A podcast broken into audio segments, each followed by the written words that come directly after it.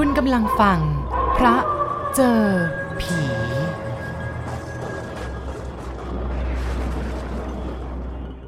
ผมรู้สึกดีใจที่กำจัดรถคันนั้นไปซะได้ อันที่จริงผมไม่ได้กำจัดมันด้วยตัวเองหรอก มีคนช่วยเอามันไปต่างหาก ป่านนี้ไอหัวขโมย อาจจะเอามันไปขายที่ต่างจังหวัด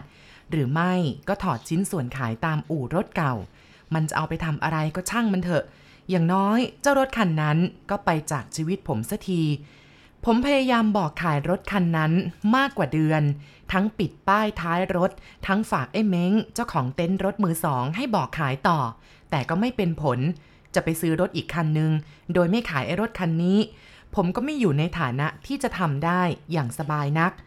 วันนั้นผมกลับจากไปหาลูกค้าที่รังสิตเข้าไปกินก๋วยเตี๋ยวในร้านข้างทางแถวคลองสอง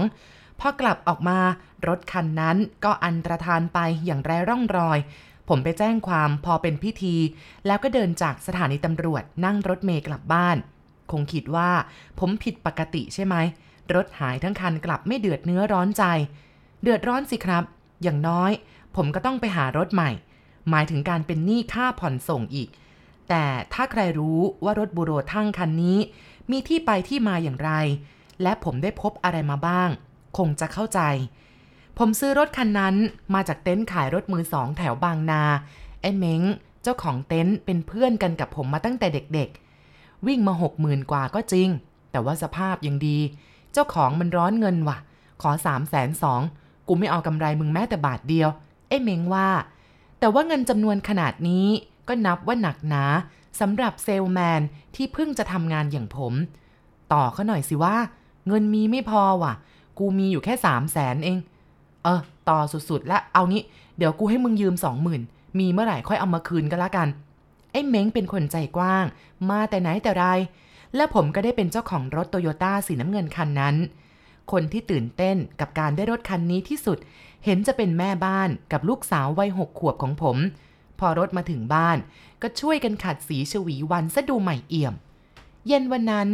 ผมขับรถพาครอบครัวไปกินข้าว แถวแถวพุทธมณฑลกลับมาถึงบ้านเกือบสองทุ่ม กลับมาถึงบ้านอาบน้ำเสร็จเรียบร้อยกำลังจะเข้านอน ลูกสาวบอกว่า ผมลืมปิดไฟรถ ผมรีบออกไปที่รถซึ่งจอดอยู่หน้าบ้าน เปิดประตูรถเข้าไปกดสวิตช์ไฟหน้ารถด้วยความฉงน ผมแน่ใจ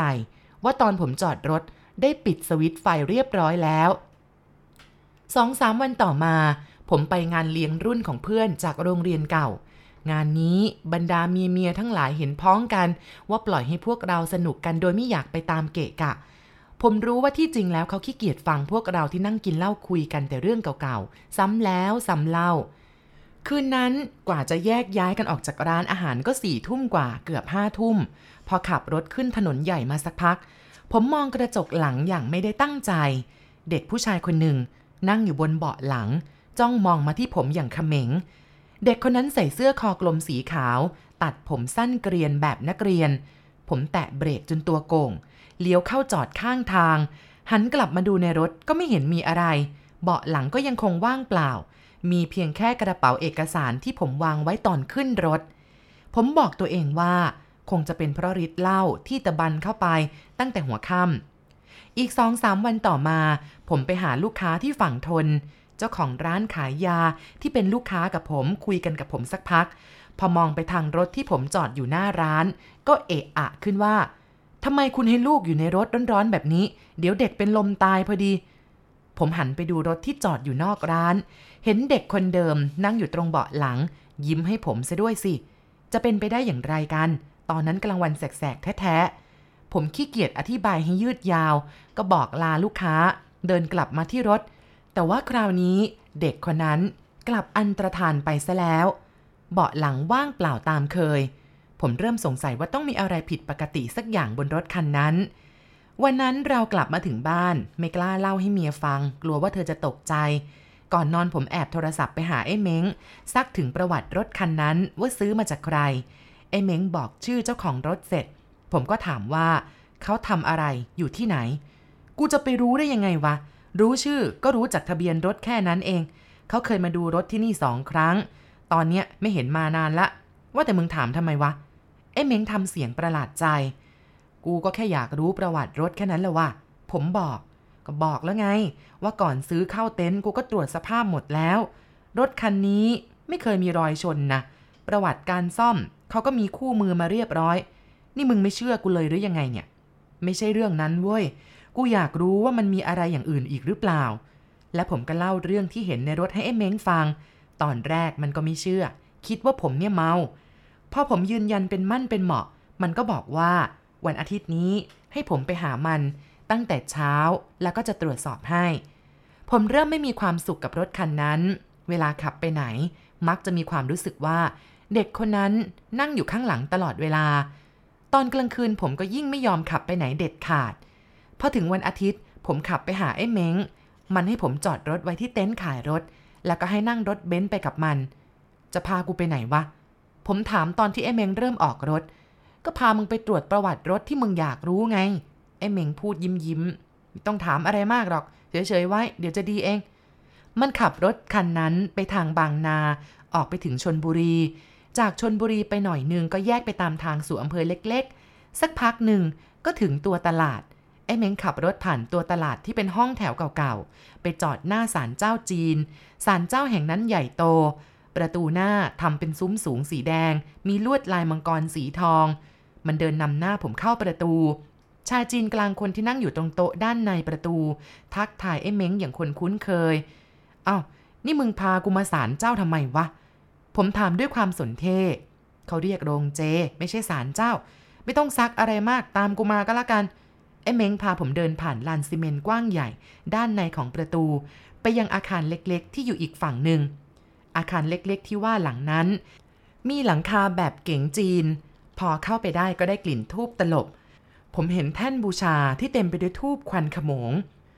บนแท่นบูชา รูปปั้นแบบจีนเรียงกันเป็นแถวใหญ่บ้างเล็กบ้าง ผมดูไม่ถนัดว่าเป็นรูปอะไร เพราะว่าทุกองค์มีทองปิดหนาแน่น แล้วก็มีพวงมาลัยคล้อง จนแทบจะมองไม่เห็นองค์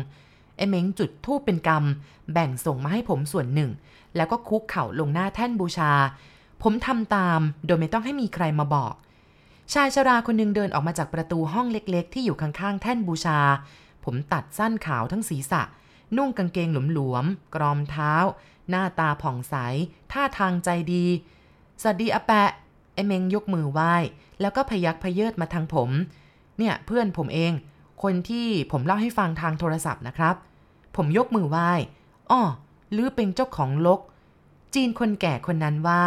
นี่ไอเม้งคงเกริ่นมาให้ฟังหมดเรียบร้อยแล้ว ชายคนนั้นนำเราไปนั่งที่เก้าอี้สองตัวหน้าโต๊ะข้างๆ ประตูห้องส่วนตัวของแก แล้วก็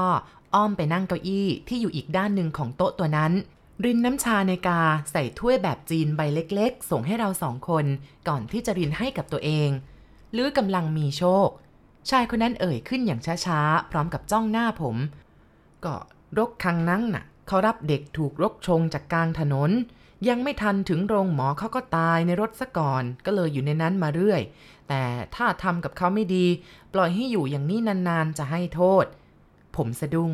นี่แกรู้เรื่องเด็กในรถได้อย่างไร หรือไอ้เมงเล่าให้ฟัง มีทางเดียวต้องหาที่อยู่ใหม่ให้ แกพูดต่อแบบช้าๆ เขาอยากไปอยู่ที่ใหม่ ให้ลื้อช่วยเขา แล้วเขาจะตอบแทนโดยการให้โชค ผมนี่งงไปหมด แต่ยังไม่ทันจะพูดอะไรต่อ ชายจีนคนนั้นก็พูดขึ้นอีกว่า วันพระหน้าลื้อขับรถคันนั้นมาที่นี่ก่อนเจ็ดโมงเช้านะ ระหว่างทางขากลับ เอ็มเมงพูดกับผมว่า กูก็สงสัยอยู่แล้วว่ามันต้องมีอะไรแบบนี้ มึงจะมาอีกเมื่อไหร่ก็นัดกับกูด้วยก็แล้วกัน กลับมาถึงบ้านผมดูปฏิทินปรากฏว่าวันพุธที่จะถึงเป็นวันพระพอดี เป็นวันขึ้น 15ค่ำพอวันอังคารผมก็รีบโทรนัดไอ้เมงเรียบร้อย ถึงวันนัดผมบอกแม่บ้านว่าจะไปเยี่ยมลูกค้า ขับรถคันนั้นไปรับไอ้เม้งตั้งแต่ยังไม่สว่างดี ระหว่างทางใจคอไม่เป็นปกติ ไม่กล้ามองกระจกส่องหลังกลัวว่าจะเห็นเด็กคนนั้นอีก พอไอ้เม้งขึ้นมานั่งเป็นเพื่อน ก็ค่อยหายใจได้ทั่วท้องหน่อย แต่ก็ไม่รู้ว่าอุปทานหรือเปล่านะ ตอนขับรถผ่านบางแสน หูผมแว่วว่ามีเสียงคุยกันมาจากด้านหลัง แล้วก็รู้สึกว่ารถหนักขึ้น หันไปมองไอ้เมงที่นั่งข้างๆ ก็เห็นมันนั่งสับประงกอยู่ มองกระจกส่องหลังก็ไม่เห็นอะไรตามเคย จนไปถึงโรงเจที่เรามาเมื่อวันก่อนเกือบเจ็ดโมง แปะแก่ๆนั่งรออยู่แล้ว แต่ว่าวันนี้กระแต่งชุดขาวทั้งชุด ทั้งยังมีผู้ช่วยเป็นเด็กหนุ่มหน้าตาดีอยู่ด้วยอีกคนนึง เด็กหนุ่มคนนี้แต่งกายด้วยชุดขาวเหมือนกัน แต่ว่ามีผ้าเหลืองเซียนยัน เขียนด้วยหมึกสีแดงคาดหัวอยู่ แปะคนนั้นบอกให้ผมเอารถไปจอดด้านหลังของเก๋งจีน ซึ่งสามารถเดินติดต่อกับอาคารหลังนั้นได้ทางประตูด้านหลัง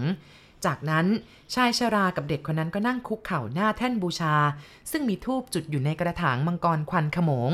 ผมกับไอ้เม้งนั่งดูอยู่ห่างๆคนแก่สวดอะไรเป็นภาษาจีนดังลั่น ซึ่งผมก็ฟังไม่ออก เสียงสั่นๆ แต่ว่าทรงอำนาจของแก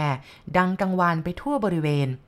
สักพักหนึ่ง เด็กหนุ่มที่นั่งคุกเข่าอยู่ข้างๆ ก็สะดุ้งขึ้นเฮือกหนึ่ง แล้วก็กลับสั่นเทิมเหมือนคนแก่ง่อม สายหน้าไปมาช้าๆ แล้วก็ค่อยๆเร็วขึ้นเร็วขึ้น สักพักใหญ่ๆ ก็กระย่องกระแย่งลุกขึ้นมา ด้วยอากับกิริยาของคนสูงอายุชายแก่หยุดสวดมนต์ลุกขึ้นเดินไปตรงแท่นบูชา หยิบไม้ยาวๆ ที่มีลักษณะเป็นไม้เท้า ซึ่งวางอยู่ข้างๆ แท่นบูชา ส่งให้ด้วยอาการนอบน้อม เด็กหนุ่มที่มีอาการเหมือนกับคนแก่ รับไม้อันนั้นแล้วก็เดินออกไปทางประตูหลัง ชายจีนเดินตาม หันกลับมาพยักหน้าเป็นที ให้ผมกับไอ้เม้งเดินตามออกไป พอไปถึงรถที่จอดอยู่ข้างนอก เด็กหนุ่มคนนั้นก็เอาไม้ยาวๆ อันนั้นแตะที่ประตูรถอยู่ครู่หนึ่งชายจีนคนที่มีอายุยืนอยู่เฉยๆอยู่ข้างๆและผมกับเอ็มเม้ง ก็ได้เห็นสิ่งที่ไม่น่าเชื่อที่สุดครั้งหนึ่งในชีวิต เด็กหนุ่มยืนเฉยอยู่ครู่หนึ่งก็เปลี่ยนจากอาการของคนแก่กระย่องกระแย่ง เป็นท่าของนักรบที่คล่องแคล่วออกอาการเหมือนกำลังต่อสู้กับอะไรบางอย่าง ที่เรามองไม่เห็น ยกไม้เท้าขึ้นกวัดแกว่งออกท่าทางรำมวย เหมือนอย่างกับที่ผมเห็นในหนังจีนกำลังภายในเราสองคนได้ยินเสียงคล้ายมีฝีเท้าคนหลายคนวิ่งอยู่รอบๆบบริเวณ แปลกประหลาดสิ้นดี ตอนที่กำลังยกไม้เท้าขึ้นฟาดอากาศ หันหน้ามาทางผม หน้าตาของเด็กคนนั้นเหี่ยวย่น เหมือนคนแก่อายุสักร้อยปี ทั้งหมดนี้เกิดขึ้นไม่เกิน5นาทีทันใดนั้นเด็กหนุ่มก็หยุดกวัดแกว่งไม้เท้า หันกลับมาเดินกระย่องกระแย่งไปยังอาคาร ชายแก่กับไอ้เม้งแล้วก็ผมเดินตามเข้าไป เมื่อไปถึงหน้าแท่นบูชาที่เดิม เด็กหนุ่มก็เข้าไปนั่งคุกเข่า